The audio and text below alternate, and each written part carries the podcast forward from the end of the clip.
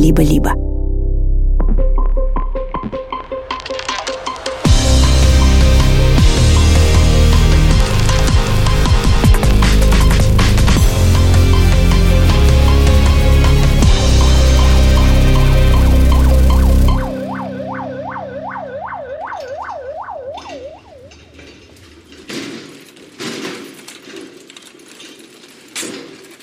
Понятие, как медицинский терроризм, оно сейчас имеет место все больше. И... А что такое медицинский терроризм? Можете, пожалуйста, пояснить? Да, конечно, такое достаточно к сожалению, распространенное понятие. Система здравоохранения, она устроена по-особому. Как у России особый путь, так и у нашего здравоохранения тоже путь особый.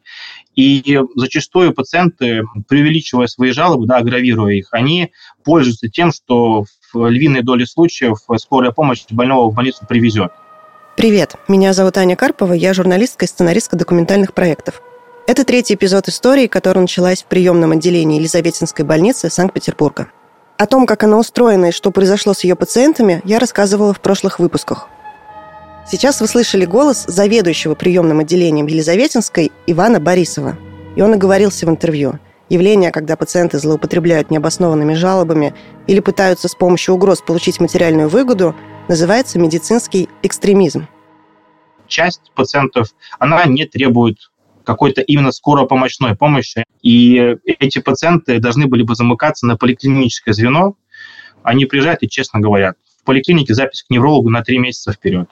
У меня болит спина, я знаю, что у меня хроническая патология, но последнее время болит очень сильно, мази не помогают, уколы не помогают. И как бы мы не понимали там умом, не обкладывались законодательством, что мы этого делать не обязаны. Но мы все помним, зачем мы закончили институт, мы все помним, зачем мы вообще пришли в профессию, и, конечно, таким пациентам помощь оказывается экстренная. Вот это и есть, так скажем, одна из граней медицинского терроризма.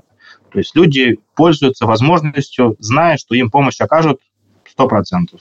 Никто не откажет, потому что врачи есть врачи. Во-первых, у них есть какое-то призвание, во-вторых, у нас нету более страшных преступников, чем врачи и педагоги. Можно нажаловаться в тысячу одну инстанцию, и всех накажут. Я уже упоминала, что в России государственные учреждения неохотно откликаются на просьбы об интервью. Но Елизаветинская больница, наоборот, отреагировала очень быстро и предложила поговорить с Иваном Борисовым. Это первое интервью, которое я записала, приступив к расследованию событий в больнице. И на тот момент я изучила публикацию Алины в соцсетях и комментарии других пациентов, но еще не успела подробно поговорить с ними. Конечно, в интервью с Борисовым я спросила о том, что рассказала Алина про свою госпитализацию в его отделении. Мы, естественно, должны помнить о том, что доходить до частности мы не вправе. Это медицинская тайна, и разбирать какой-то частный случай, особенно апеллируя к какому-то определенному человеку, мы не вправе. Когда происходит какое-то противостояние между словом врача и словом пациента, мы не можем себя защитить никак мы, к сожалению, или для пациента, к счастью, связаны по ногам и рукам медицинской тайной, и мы будем до последнего его отстаивать, эту тайну. Вы все-таки э, среагировали на эту публикацию? У вас было внутреннее расследование или проверка? И если да, то к чему она пришла? Конечно же, мы по этой ситуации провели внутреннее а, расследование и диалоги с врачами, и диалоги с этим персоналом, изучение истории болезни, просмотр камер. То есть э, вы достоверно знаете, по крайней мере, кто из ваших сотрудников э, с этой пациенткой взаимодействовал, и можете восстановить картину событий с момента ее поступления в больницу до ее выписки. Правильно? Я могу восстановить события с момента, как ее забрала скорая помощь, до момента перевода уже в другой стационар. И если говорить в общих словах, опять-таки помню про тайну, то здесь ситуация максимально инвертирована, с черное в белое, да, это тот самый случай, когда мы не, не, не можем себя защитить, пока не будет официального диалога а, между стационаром и непосредственно пациенткой. В комментариях к этой публикации были и другие люди, которые утверждают, что они пережили похожий опыт госпитализации в Елизаветинской больнице. Получается, все эти люди врут? Наверное, э, мы должны быть а, чуть э, взрослее и как бы не делить мир на черное и белое, да, такой максимализм, он не совсем уместен, особенно в нашей специальности. Очень много полутонов, да, может быть, не 50 оттенков и не серого, но что-то в этом духе, и мы всегда должны понимать, что за контингент пациентов, как мы ранее говорили, более склонен к экзальтированию и к агравированию своих проблем. И я вас хочу уверить, что лишь в малом проценте это какие-то официальные разбирательства, достойны того, чтобы о них говорить. Потому что, опять-таки, к сожалению, когда речь идет просто о том, что кто-то что-то сказал, нам остается только разводить плечами. И если уже уже у пациента сохранилось желание с этой проблемой разобраться, он хочет довести начатое до конца, он понимает, что что-то было действительно не так, и зачастую пациенты, они имеют желание изменить систему, не найти виноватого, а просто постараться это все предотвратить в будущем, если такие ситуации возникали, то всегда они обращаются в необходимые организации. Я поняла Ивана Борисова так. Сотрудники больницы не злоупотребляют использованием ремней для фиксации и не применяют физическое насилие к пациентам. Комментировать конкретные свидетельства больницы не может, ссылаясь на врачебную тайну, но готова поделиться результатами внутреннего расследования с сотрудниками надзорных органов, если кто-то из пациентов к ним обратится. А пациенты могут обратиться к главному врачу или в Росздравнадзор, если недовольны качеством оказанной медицинской помощи. Или в прокуратуру, полицию и суд, если пострадало здоровье и есть намерение наказать медработника штрафом или реальным сроком и получить компенсацию. После интервью с Борисовым у меня было запланировано еще полтора десятка разговоров с пациентами его отделения. Я тогда думала, что поговорю с ними, соберу больше свидетельств и деталей того, что происходит в блоке экзогенной интоксикации – и вернусь с запросом на второе интервью. Расскажу все подробности, которые мне удастся верифицировать, и еще раз спрошу. Неужели все эти люди, по мнению врачей, врут или занимаются медицинским экстремизмом? Но после записи интервью с пациентами я решила, что нужды записывать второе интервью с Борисовым нет. Очная ставка действительно не моя работа. Ну и заведующий приемным отделением уже ответил мне, что обсуждать детали событий он может только в случае официального расследования – а за множество лет жалоб пациентов его так и не было, как не было после публикации Алины. Почему так вышло? Алина, среди комментариев, которые оставляли к твоей публикации, в том числе одним из достаточно часто повторяющихся вопросов, был вопрос, почему вы пишете в социальные сети? Написали ли вы в прокуратуру, или обратились ли в какие-то надзорные органы? Вот как ты поступила, что ты сделала? Стала ли ты обращаться куда-то официально? Я сразу скажу нет, и не планирую, и не буду, во-первых, потому что я и больница. Я и больница, которая находится под Министерством здравоохранения. Я, которая одна. Мне предлагали юридическую помощь. Я откажусь. Моей целью не является наказать этих людей. Добиться какого-то материального исхода в мою пользу. Мне этого тоже не надо. Просто хочу, чтобы никто туда не звонил, в плане никто туда не попадал. Поэтому такой общественный резонанс хотела создать, чтобы... Ну, вообще-то не хотела, и просто так получилось. И чему я безмерно рада. Я не буду подавать в суд, писать заявление, не хочу с этим связываться, я знаю, чем все это закончится, тратить свои силы, нервы, без того потраченные мои драгоценные, не хочу просто. С такой большой системой просто один человек ничего не может сделать? Конечно. Против своей страны ничего не имею против. Очень люблю свою страну, нравится то, где я живу. Просто не хочу с ней ссориться и конфликтовать. Страшно? Ну да, я планирую дальше жить в этой стране. И я не считаю, что я делала что-то плохое. Правда. Но в подкорках я чувствую как будто бы какой-то стыд за все это. Стыд, свою вину, я не знаю, это мне нужно прорабатывать с психологами. Будто бы я сама виновата. Тебе стыдно, что ты столкнулась с жестоким обращением в крайне уязвимой ситуации, в которой ты оказалась? И ты чувствуешь за это свою вину? Да.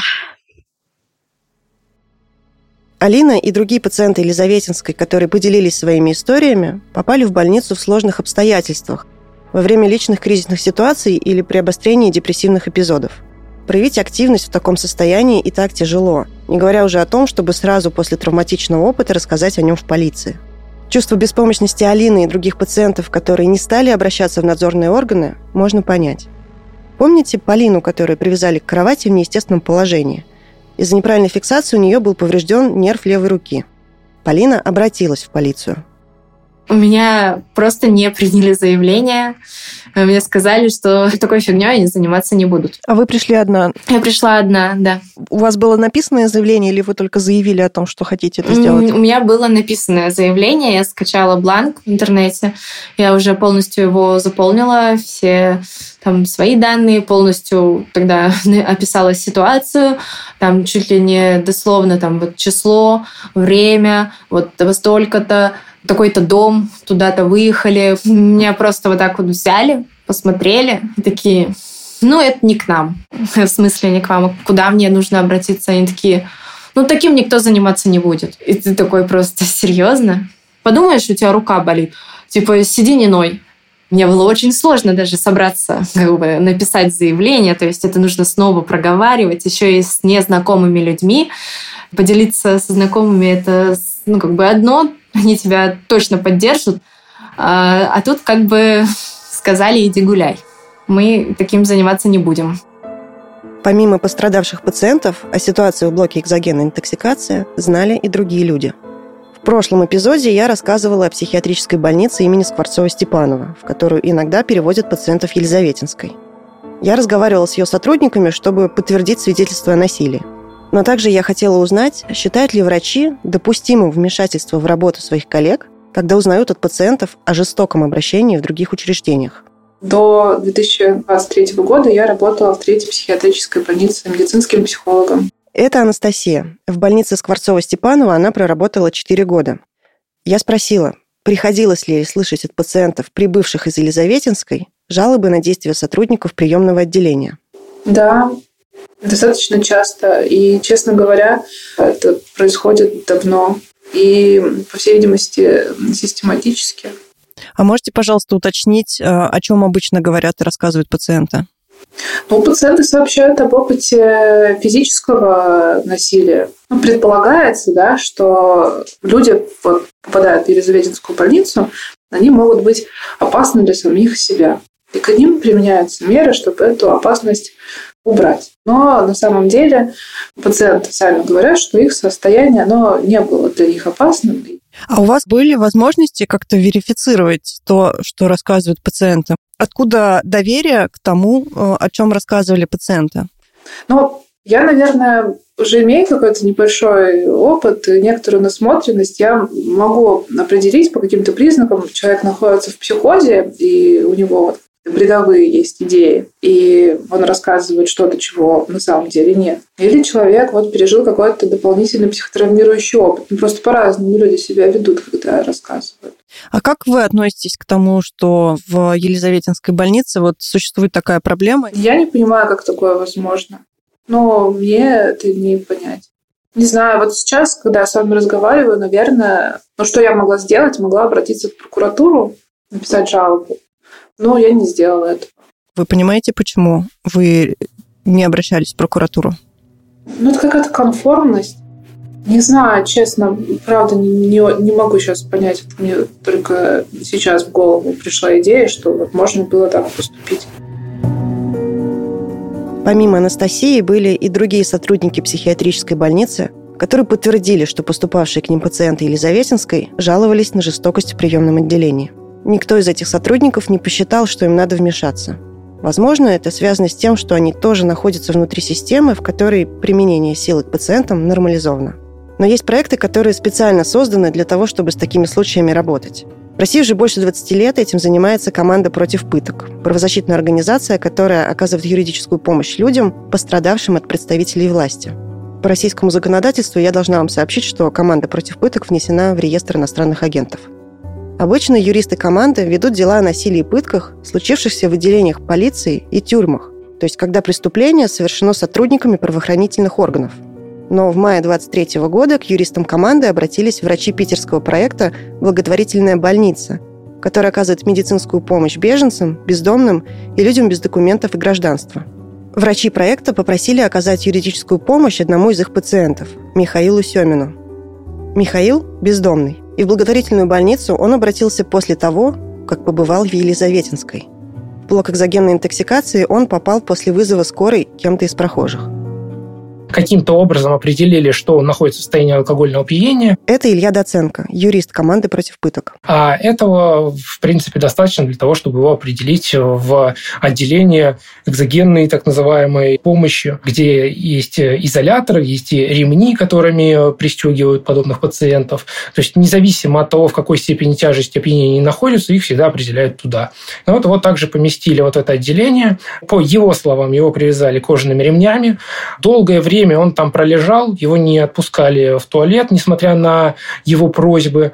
Но необходимо, наверное, обозначить, что пациент это все-таки не самый обычный, а у него нет одной ноги и человек является бездомным. То есть его кое-как зафиксировали за три конечности, которые у него имеются. Но, видимо, сотрудников больницы, санитаров это не смущает, они к такому привыкли, и жестокость их это не останавливает. Вот, несколько часов он провел привязанным к кушетке. Через какое-то время, на утро, по-моему, его отвязали, и санитар который его отвязывал и выпроваживал из больницы, достаточно грубо к нему обращался, оскорблял. А, после того, как Михаил э, упал, исходя из того, что долгое время провел привязанным к кровати, у него затекли руки и ноги, он упал, и вот один из санитаров, вместо того, чтобы ему помочь, нанес э, ему удар ногой в лицо. Но увидел, что у него из носа идет кровь у Михаила. Вместо того, чтобы оказать какую-то помощь, он просто заткнул ему нос, э, по-моему, туалетной бумагой, ну, по крайней мере, как тоже говорит Михаил. Вот после этого его просто выпроводили из больницы, выставили за, за ворота. Все. С разбитым носом Семин обратился уже в благотворительную больницу. И там врачи спросили Михаила, кто его избил. И когда он рассказал, что его избили санитары из Елизаветинской, врачи все-таки решили вмешаться и обратились к юристам из команды против пыток. Я спросила Илью, что происходило дальше.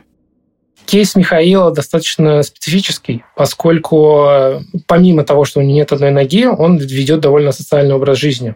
Его опросили, а, и после этого он уехал в пансионат в Ленобласти, и где находится по сегодняшний день. А, связь с ним поддерживать довольно сложно, поэтому, вот если возвращаться к вашему вопросу, что все-таки у нас было на руках, а, медицинское заключение от врача общей практики и и медицинские документы из Елизаветинской больницы по всем фактам его обращения. То есть он достаточно часто попадал. Собранные документы Илья подал в Следственный комитет. Туда обращаются, когда нужно расследовать тяжкие преступления. Но Следственный комитет сразу же спустил дело в полицию, то есть не нашел причин для уголовного преследования врачей. А полиция сначала завела административное дело о побоях, но через некоторое время его прекратила. Полиция решила, что преступления не было. Все знают, что побои – это уголовно наказуемое преступление. Но вот э, в связи с относительно недавними поправками э, побои появились также и в э, Кодексе об административных правонарушениях. И очень удобно стало все скидывать на полицию, чтобы она, соответственно, занималась проведением такого административного расследования.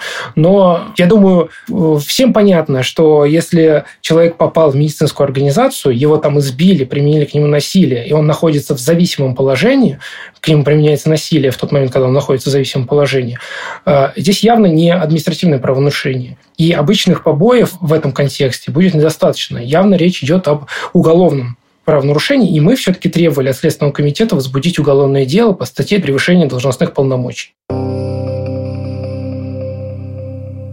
Многие люди, в принципе, склонны защищать медицинских работников, оправдывать их и говорить, что да вы что, у них же зарплата 20 тысяч рублей у санитаров. А им тут приходится, вот, видите ли, бомжей, извиняюсь за выражение, а, всяких алкоголиков, наркоманов таскать по вот этому вот отделению. К ним таких приезжают там 50 человек в день. Всех они таскают, и все это за 20 тысяч рублей. Многие рассуждают так. Мне кажется, что это неправильно. И, в принципе, философия нашей организации строится на том, что защищать э, нужно всех. И пыткам не должен подвергаться никто, независимо от социального статуса, от финансового положения, политических убеждений. Если пациент столкнулся с жестоким обращением в больнице со стороны медицинского персонала, что вообще стоит э, сделать и в каком порядке? Прежде всего необходимо зафиксировать повреждения. Это касается не только случаев э, применения насилия со стороны медицинских работников, но и применения любого абсолютно насилия. У нас все-таки рекомендуют идти в частную клинику, потому что в частной клинике нет никакого предвзятого отношения, но если такой возможности нет, достаточно просто сходить в травматологическое отделение по месту жительства. То есть э, самое главное – это зафиксировать.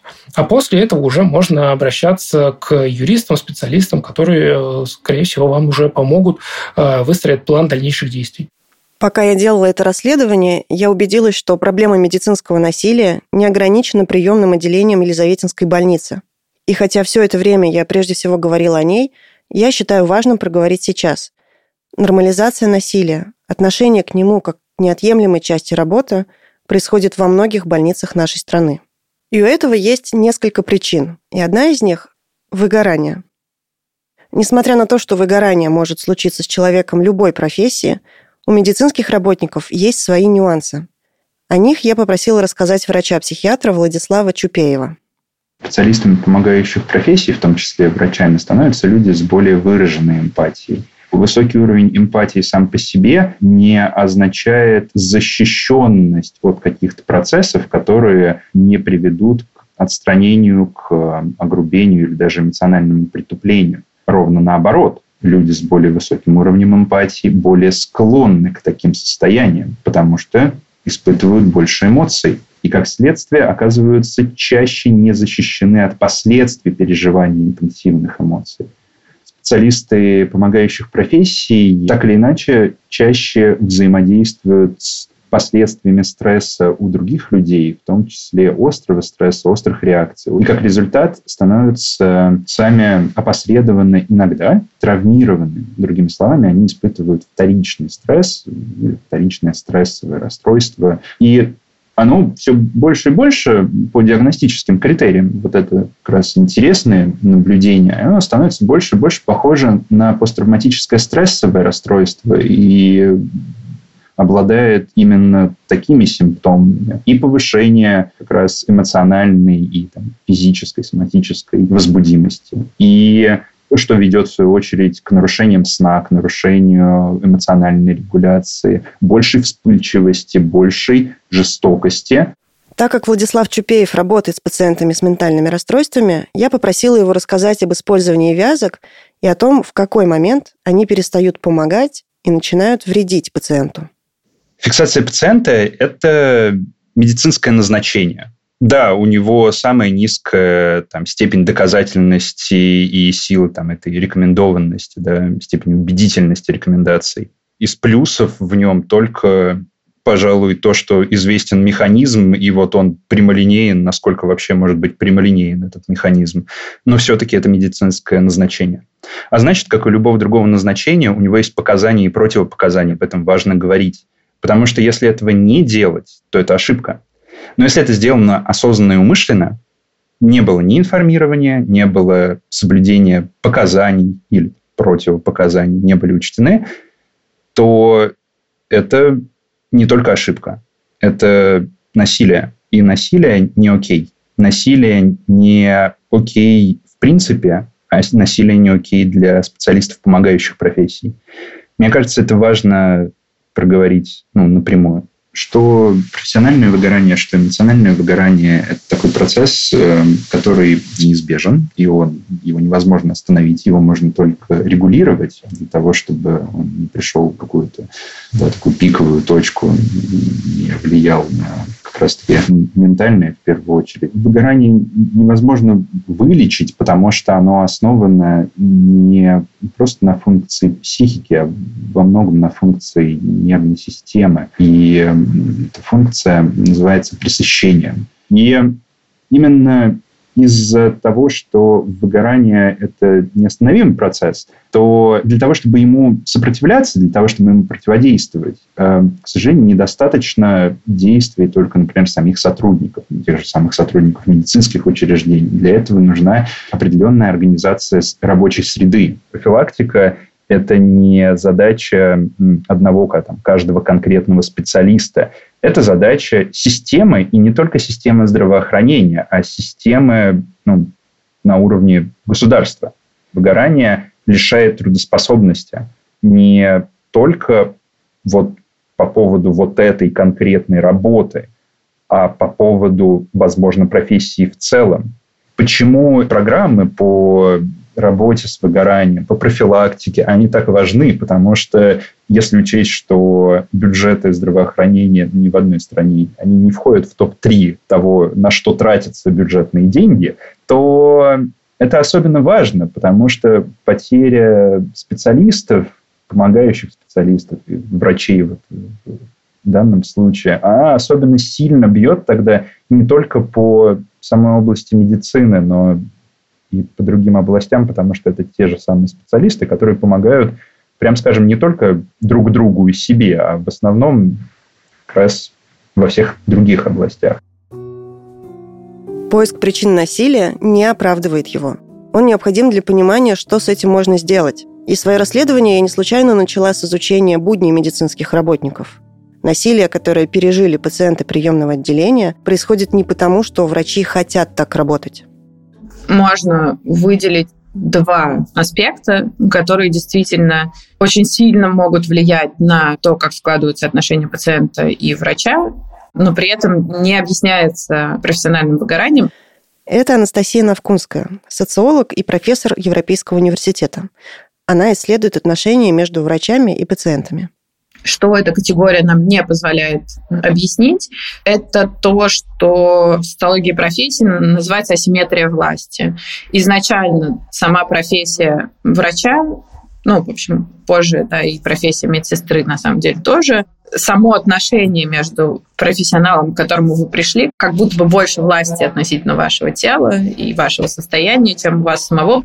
А вторая особенность связана с тем, что как раз эта властная асимметрия может быть очень по-разному оформлена организационно. Как именно, в каких условиях оказываются вот эти взаимодействия врача и пациента, да, в каких они условиях осуществляются.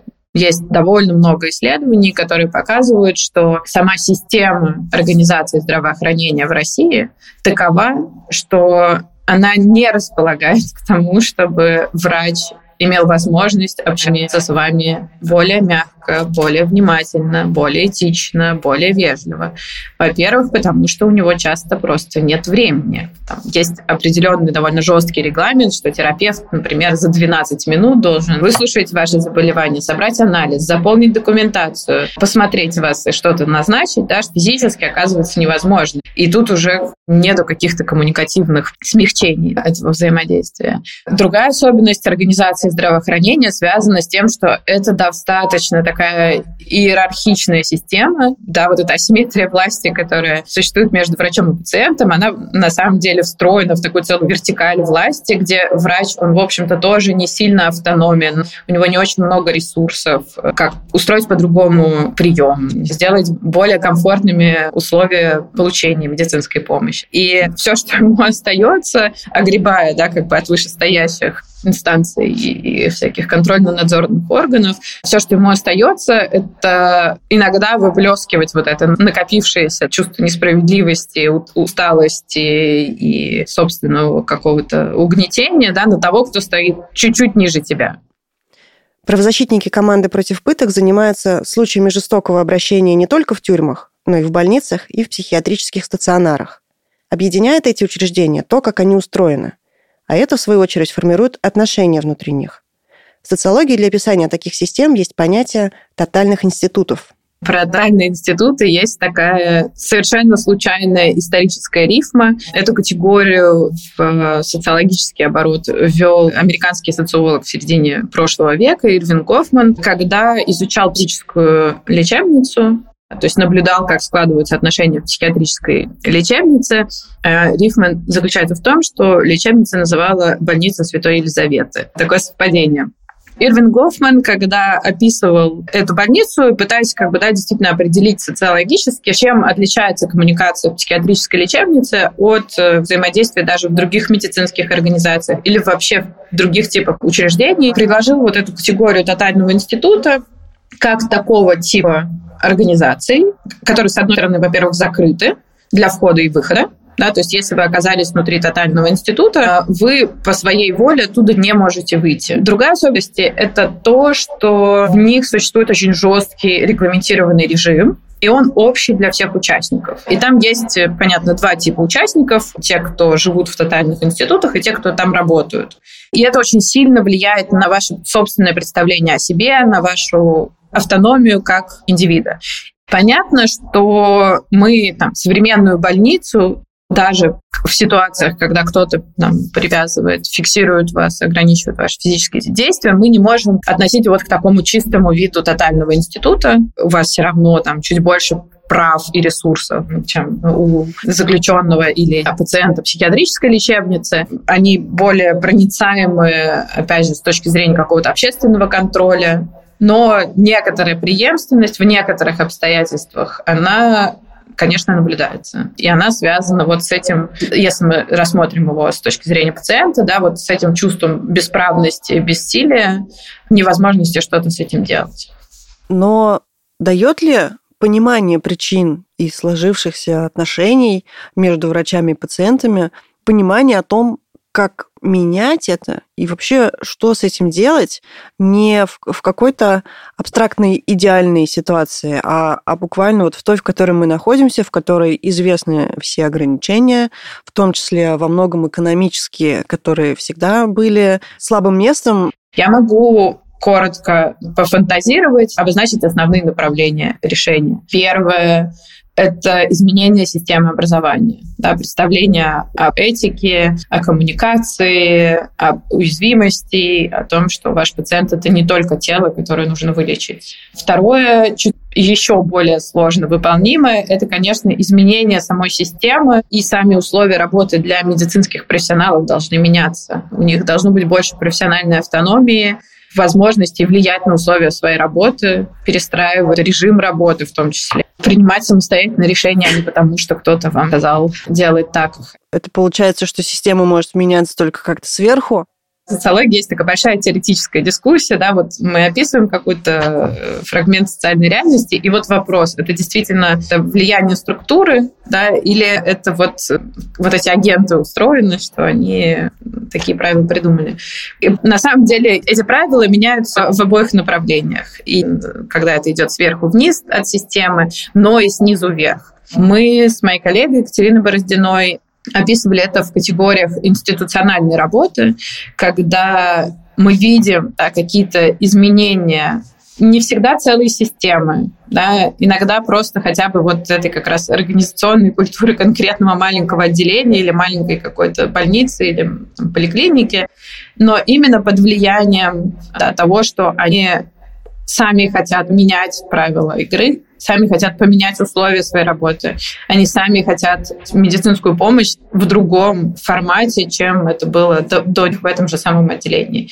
Это работа, которая делается конкретными людьми, но это то, что меняет целый институт, в конце концов. В моей диссертации, э, посвященной как бы, устройству родовспоможения, был такой пример, когда в одном это маленький город в 300 километрах от регионального центра просто акушерка, заведующая отделением, акушер-гинекологом, поездили по конференциям, почитали какие-то статьи, поняли, что женщины часто страдают в родах не только потому, что им физически плохо, потому что рядом нет близкого человека.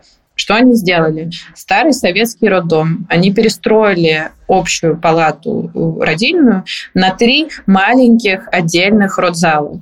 И это дало возможность всем женщинам, которые в этот роддом поступают, приходить с партнерами.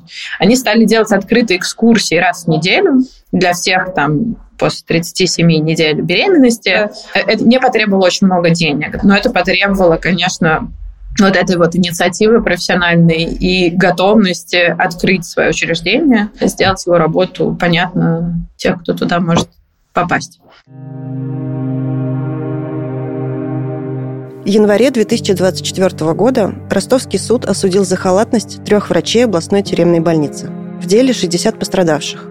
Пациентов привязывали к кроватям ремнями для мягкой фиксации и держали в таком положении неделями. Один из пациентов рассказал, «Я справлял нужду под себя, лежа в кровати, так как ко мне не подходили и не подносили специальные бутылки для таких действий, и я лежал в такой постели несколько дней». Пациентов этой больницы морили голодом, Из-за неподвижности на телах появлялись пролежни и начинался сепсис. В 2020 году после вязок в этих условиях погиб 42-летний Роман Михайлов. Я не думаю, что медсестры, которые используют вязки в реанимации или приемном отделении Елизаветинской больницы, способны довести своих пациентов до гибели в пытках. Но трагедия в ростовской тюремной больнице – это то, что происходит, когда никто не вмешивается. Закрытые учреждения, выгоревшие до ненависти к пациентам врачи и восприятие насилия как естественной части собственной работы. У насилия могут быть причины, но каждый раз это все еще выбор человека или специалиста, использовать его или нет. Когда насилие становится привычной рутиной, когда мы сами используем его или позволяем это другим, мы теряем чувствительность к тому, что должно быть неприемлемо. Если для нас становится нормальным насилие в больницах, то следом нас перестают волновать новости об избиениях детей в школах, о домашнем насилии, о пытках в тюрьмах и о войне – потому что все друг с другом связано. Спасибо, что послушали «Постельный режим». Это был второй сезон документального сериала, основанный на реальных событиях, в котором мы исследуем современную Россию и учимся лучше понимать друг друга. Если вы хотите связаться с отделом расследований студии «Либо-либо», вы можете написать нам в Telegram-бот. Ссылку на него вы найдете в описании выпуска. А еще у «Либо-либо» есть платная подписка, которая открывает доступ к дополнительным эпизодам подкастов студии. Например, вместе с Настей Красильниковой и Дашей Черкудиновой, создательницами подкастов «Ученица» и «Мне за это ничего не будет», мы готовим для вас серию выпусков о работе отдела расследований. Мы будем рассуждать о том, что журналистика не бывает объективной, поделимся рабочими лайфхаками и будем решать разные этические задачки, с которыми сталкивались в своих проектах. Подписка на либо-либо плюс в Apple подкастах и в закрытом телеграм-канале помогает нам делать больше независимых и социально значимых расследований и документальных проектов. Ссылки на подписку вы найдете в описании эпизода. Спасибо. Над этим выпуском работали редакторка Настя Красильникова, продюсерки Настя Медведева, Полина Агаркова и Лика Кремер, композитор, звукорежиссер и саунд-дизайнер Ильдар Фатахов, обложку нарисовала художница Алина Глушанок. Меня зовут Аня Карпова. Пока.